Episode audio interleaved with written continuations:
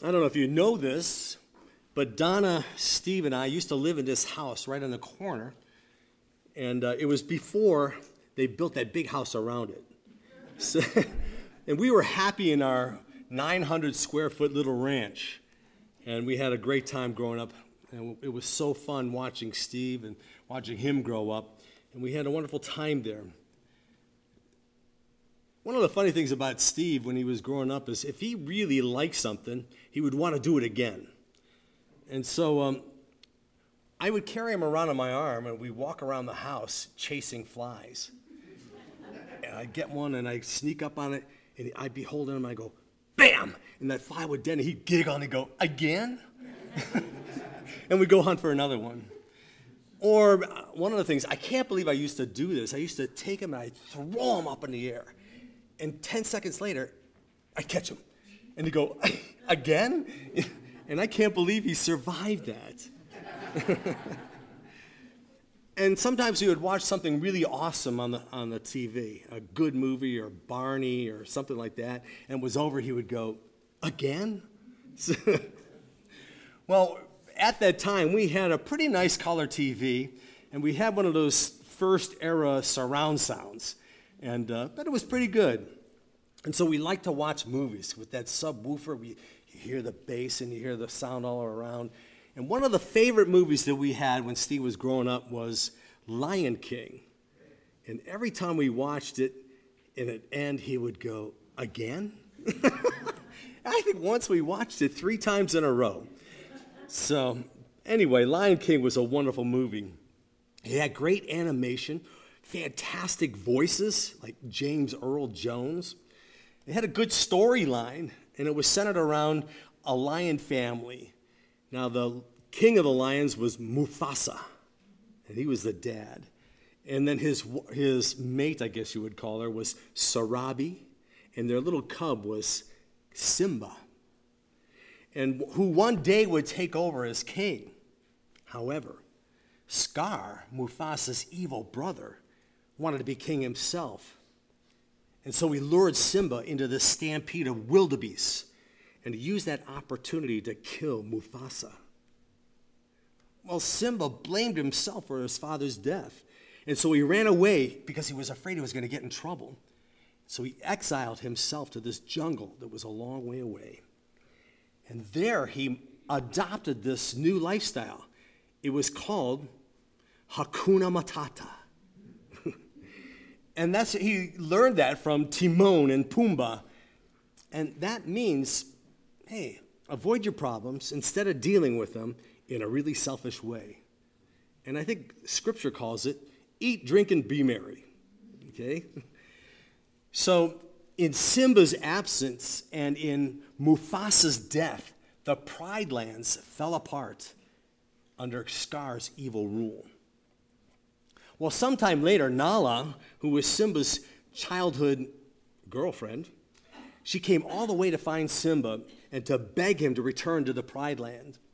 She wanted him to reestablish his birthright as king and to restore the land which had fallen apart. But still feeling guilty over the death of his father, Simba refused. One night, however, Simba had a vision of his father a cloud parted in the sky, and he saw his father Mufasa, and he heard him. And Mufasa said, You have forgotten who you are, and so have forgotten me. Look inside yourself, Simba. You are more than what you have become. You must take your place in the symbol of life.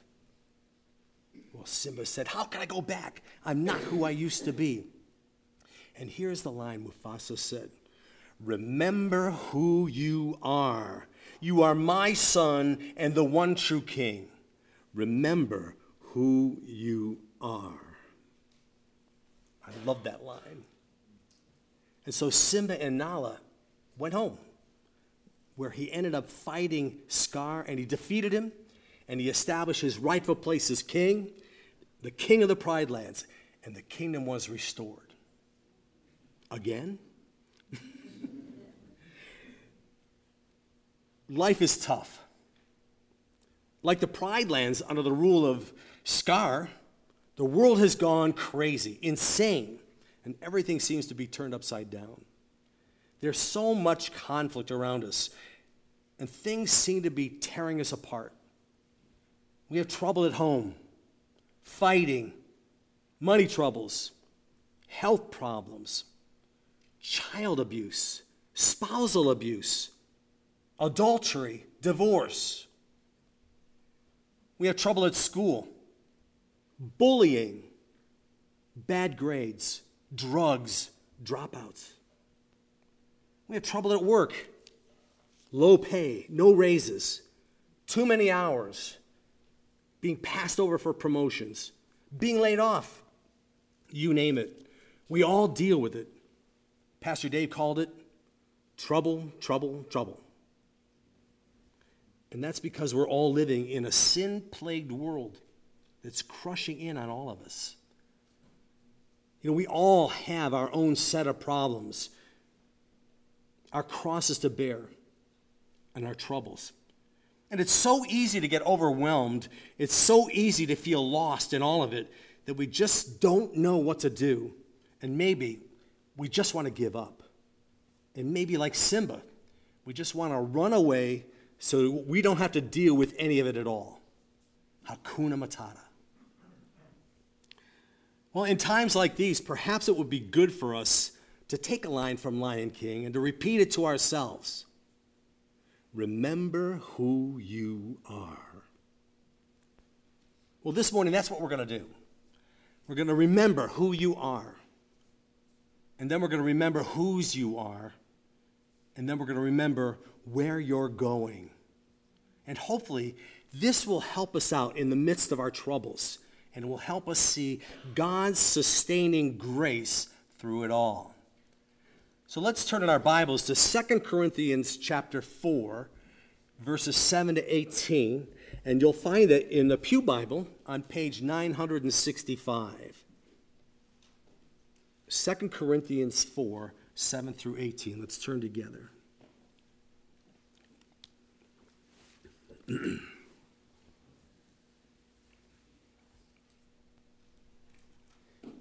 Starting at verse 7. But we have this treasure in jars of clay to show that the surpassing power belongs to God and not to us. We are afflicted in every way, but not crushed, perplexed, but not driven to despair, persecuted, but not forsaken, struck down, but not destroyed, always carrying in the body the death of Jesus so that the life of Jesus may also be manifested in our bodies. For we who live are always being given over to death for Jesus' sake, so that the life of Jesus may, may be manifested in our mortal flesh. So death is at work in us, but life in you. Since we have the same spirit of faith, according to what has been written, I believed and so I spoke we also believe, and so we also speak, knowing that he who raised the Lord Jesus will raise us also with Jesus and bring us with you into his, into his presence. For it is all for your sake, so that as grace extends to more and more people, it may increase thanksgiving to the glory of God. So we do not lose heart Though our outer self is wasting away, our inner self is being renewed day by day. For this light, momentary affliction is preparing for us an eternal weight of glory beyond all comparison. So, as we look not to the things that are seen, but to the things that are unseen. For the things that are seen are transient, but the things that are unseen are eternal. This is the Word of God. I think that the main point that Paul lays out for us here can be summed up in verse 16. And it's something that everyone here wants. So we do not lose heart. Though our outer self is wasting away, our inner self is being renewed day by day. And this is something that we could all relate to. We want to feel new strength, new hope, new zeal, new vitality each day. We don't want to lose heart. We want to be renewed. If we could find a, a way to make that happen day after day, we're in, right? Wouldn't that be great? It sure would beat feeling down and defeated and empty and discouraged. So let's tear into these verses, and I think we're going to find that Paul encourages us to remember who we are, whose we are, and where we're going. Let's start again at verse 7. But we have this treasure in jars of clay to show that the surpassing power belongs to God and not to us. Now, one word that really sticks out here to me is the word treasure. What is this treasure? But in order to figure that out, we had to get the context of what Paul is writing. And so, therefore, we have to go back to verse 6. Take a look at verse 6. For God, who said, Let light shine out of darkness, has shone in our hearts to give the light of the knowledge of the glory of God in the face of Jesus Christ. So, this is the treasure. It's priceless.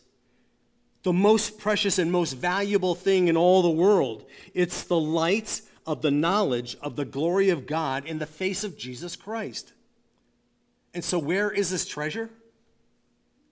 This treasure has shone in our hearts. The light of the knowledge of the glory of God in the face of Jesus Christ is in our hearts. And Paul calls us jars of clay. That's us.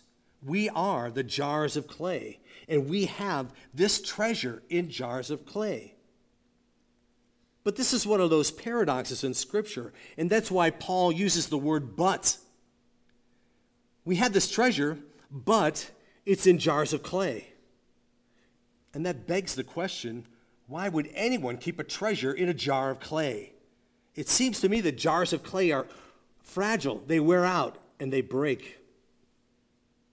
But Paul gives us the answer in the very next phrase to show that the surpassing power belongs to God and not to us. So God has chosen to place this treasure, his treasure, the light, in our hearts inside these jars of clay so that he is glorified and not us. It's God's strength, God's power, God's will that sustains us through this life, especially in the midst of trials and tribulations that we all deal with and that Paul is about to describe in the next section. In our weakness, in our fragile lives, God gets all the glory. It is His light that shines out of our hearts in this dark world. So, remember who you are. You are all children of light, children of the day. That's 1 Thessalonians 5 5. Those of us who have received Jesus Christ as Savior and Lord, we are the children of light. Therefore, we do not lose heart because God's power is exalted in our weakness. And this is what Paul develops in the next verses 8 and 9. Look at verse 8. Here we see a list of contrasts that give us hope. We see our suffering in the world, and we see our suffering with God's help. And Paul says, We are afflict- afflicted in every way, but with God's help, we are not crushed. We are perplexed, but with God's help, we are not driven to despair. We are persecuted, but with God's help, we are not forsaken. We are struck down, but thank God we are not destroyed. Paul is glorifying God here for sustaining him through all this suffering and for not letting him become overcome we too can glorify God for his sustaining power in our lives, for even in all of our sufferings, we are not overcome. 1 John 4 4 reminds us, little children, you are from God and have overcome them. For he who is in you is greater than he who is in the world. And so remember who you are. You are children of God, children of God, and remember whose you are. You belong to God. Therefore, we do not lose heart because God sustains us and does not let us become overcome. Look at verse 10. Always carrying in the body the death of Jesus, so that the life of Jesus may also be manifested in our bodies. So here Paul further describes his condition and our condition. Always carrying in the body the death of Jesus. And I think this is another description of the decaying of our bodies. Let's face it, we're getting older. Anyone here relate? and some of us more noticeably than others.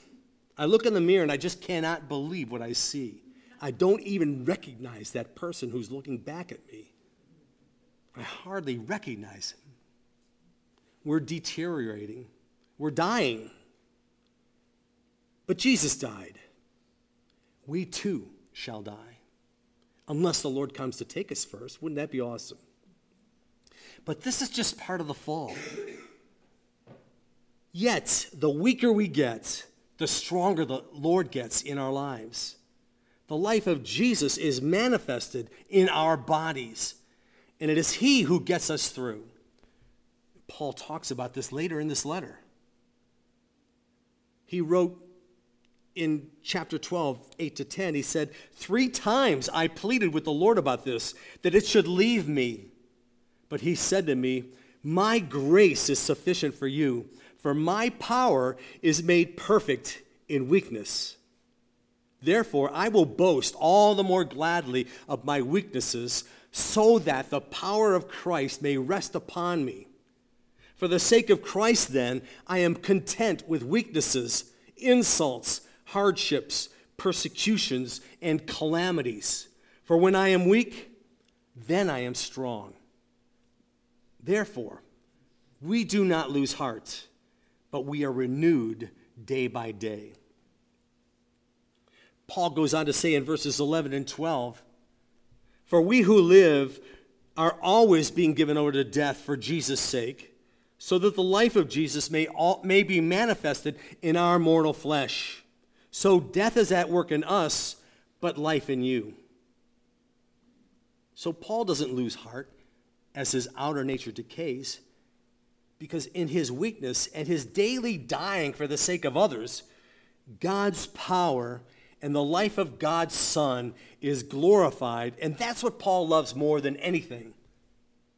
And that attitude should be in us as well.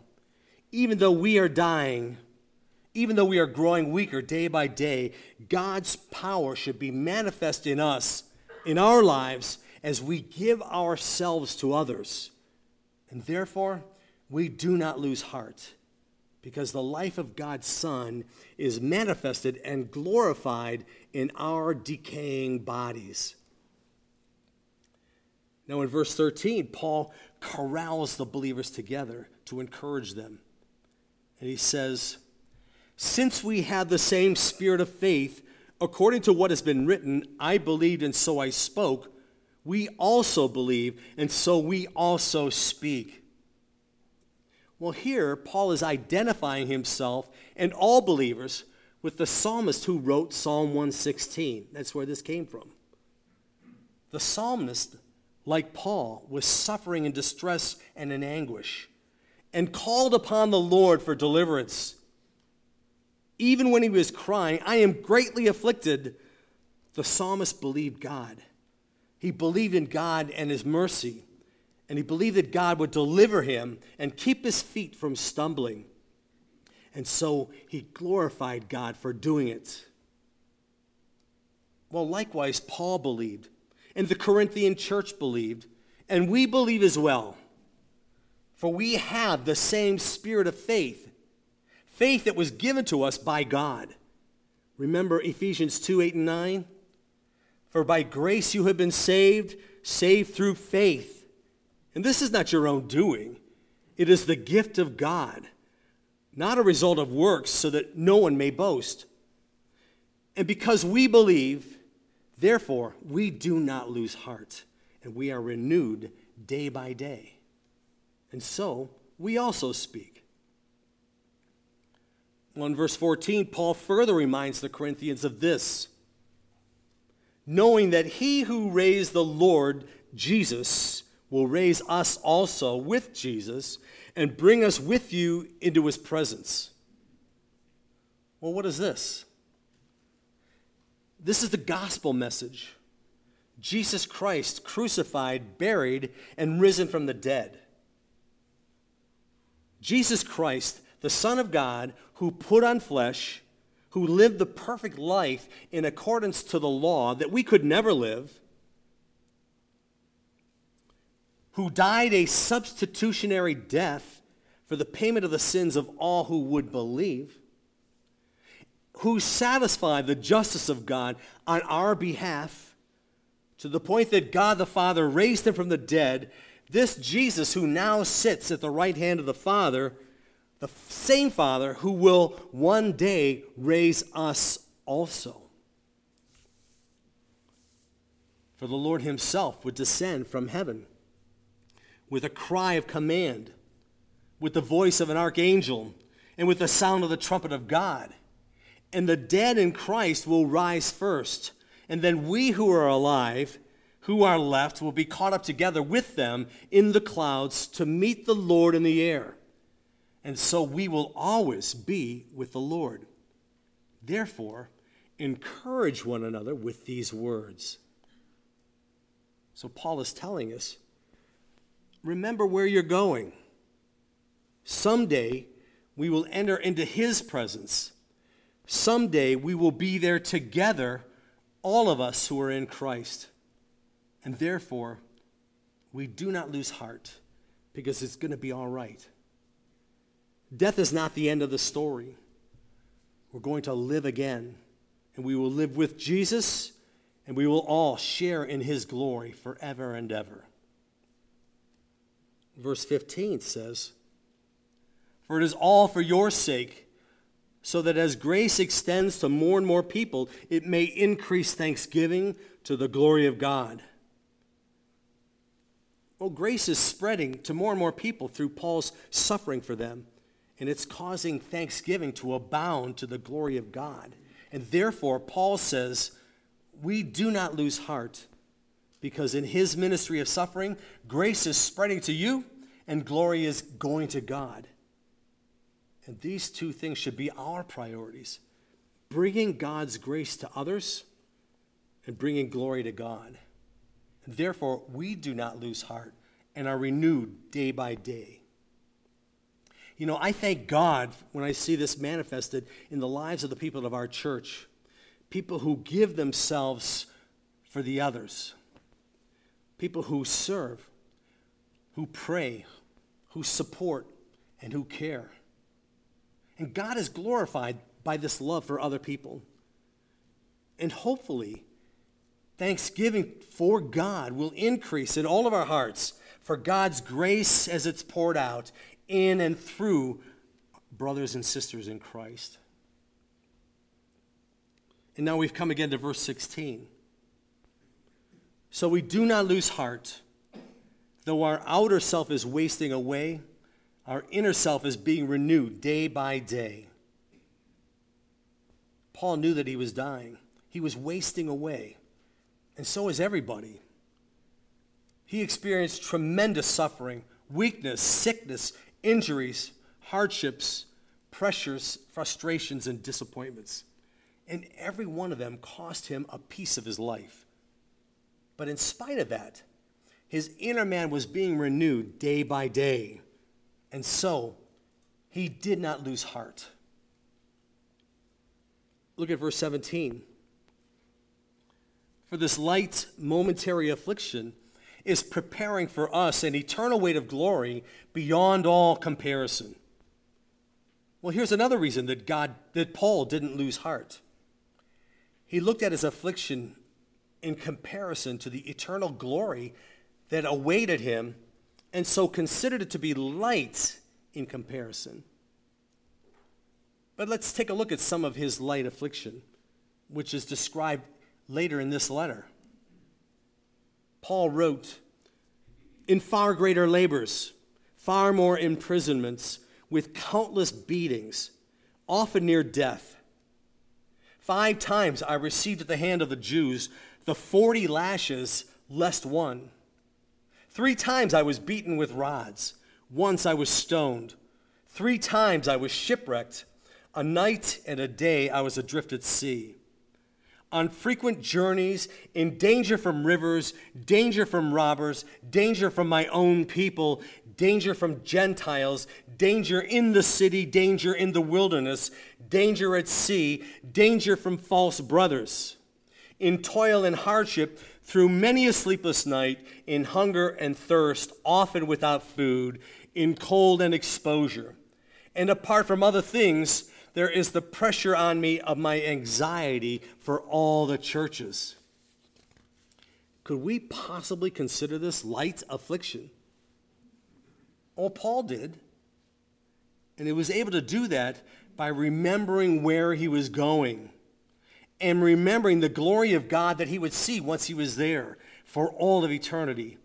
And this outweighed his light affliction. And furthermore, Paul didn't lose heart because, because he considered this affliction to be only momentary. Now, that doesn't mean that it lasted only 60 seconds, but that it only lasted a lifetime, which is momentary compared with eternity. And so he did not lose heart, and he was renewed day by day.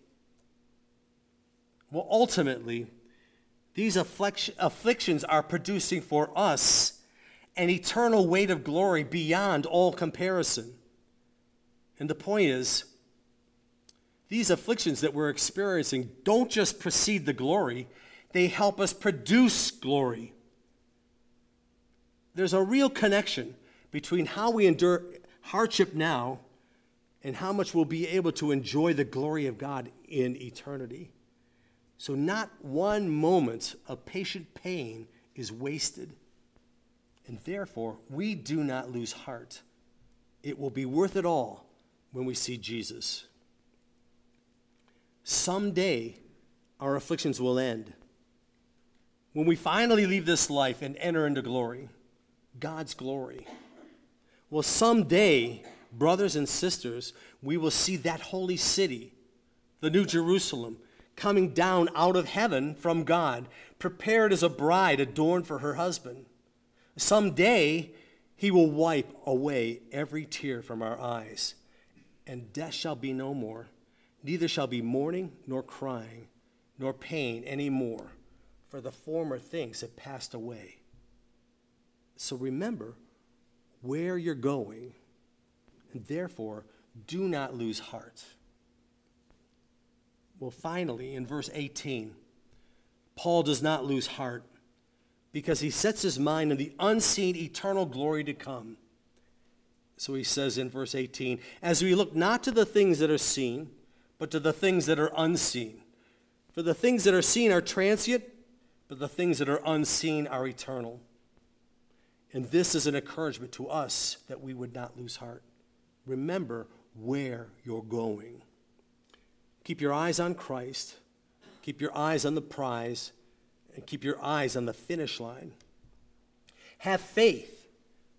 For faith is the substance of things hoped for, the evidence of things not seen. And in faith, we can know that everything's going to be okay. And we know that for those who love God, all things work together for good, for those who are called according to his purpose.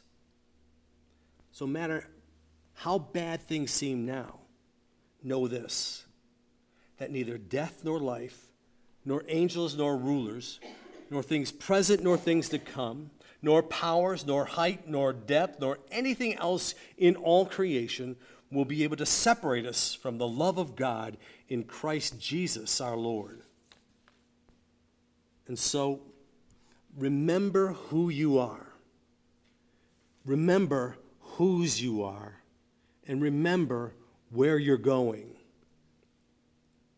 Remember the power of God and the life of His Son are manifested in your weakness. Remember, the life of Jesus is flowing through your suffering into the lives of other people. Remember, God sustains you in, in your afflictions, and He will not let you be destroyed. Remember, your afflictions will not have the last word, for you will rise from the dead with Jesus and with the church of God and will live forever and ever in joy. Remember, your afflictions are momentary. They are only for now, not for the age to come. Remember, your afflictions are light. Compared to the pleasures of what is coming, they are as nothing. Remember, these afflictions are producing for you an eternal weight of glory beyond all comparison.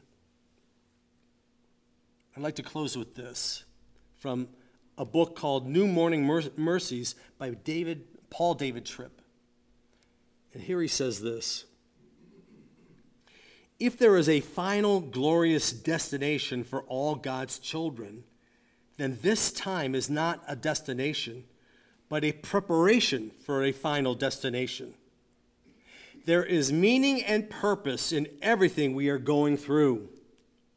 In a real way, God is using all the difficulties of life in this fallen world to change and mature us, making us ready for the world that is to come. But there is more for you and me to understand. It's not just that this is a time of preparation. The fact that we are guaranteed a place in the life that is to come tells us who we are and what we have been given in the here and now. Who are we? We are pilgrims on a journey with a glorious destination assured. What have we been given? Well, the guarantee of the future grace of eternity assures us that we will have all the grace we need in the present, or we would never have what we need to finish the journey. So thank God that you are being prepared by grace for the paradise that is to be your forever home. Amen. Let's pray.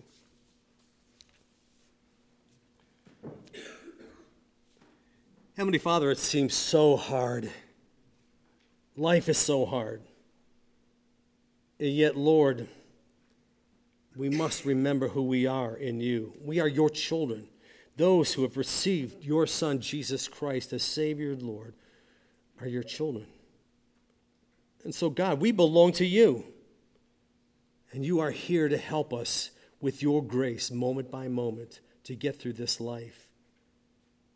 We must remember whose we are. We belong to you. Lord God, we have been bought with a price the price of the blood of your Son, Jesus Christ. We are redeemed. Therefore, we belong to you. We are not ourselves. So, God, help us to remember that we belong to you in these difficult days. And Lord, we must remember where we're going. We must remember that we someday will be with you in paradise, where we will behold your glory face to face. And so, Lord, let that remembrance help us daily moment by moment, to get through these difficult days, these trials and tribulations. That we would have hope, the hope of eternal life, that we would know beyond a shadow of doubt that we are your children and that we belong to you. And may we, through these trials and tribulations, bring glory and honor to your holy name. This we ask in Jesus' name. Amen.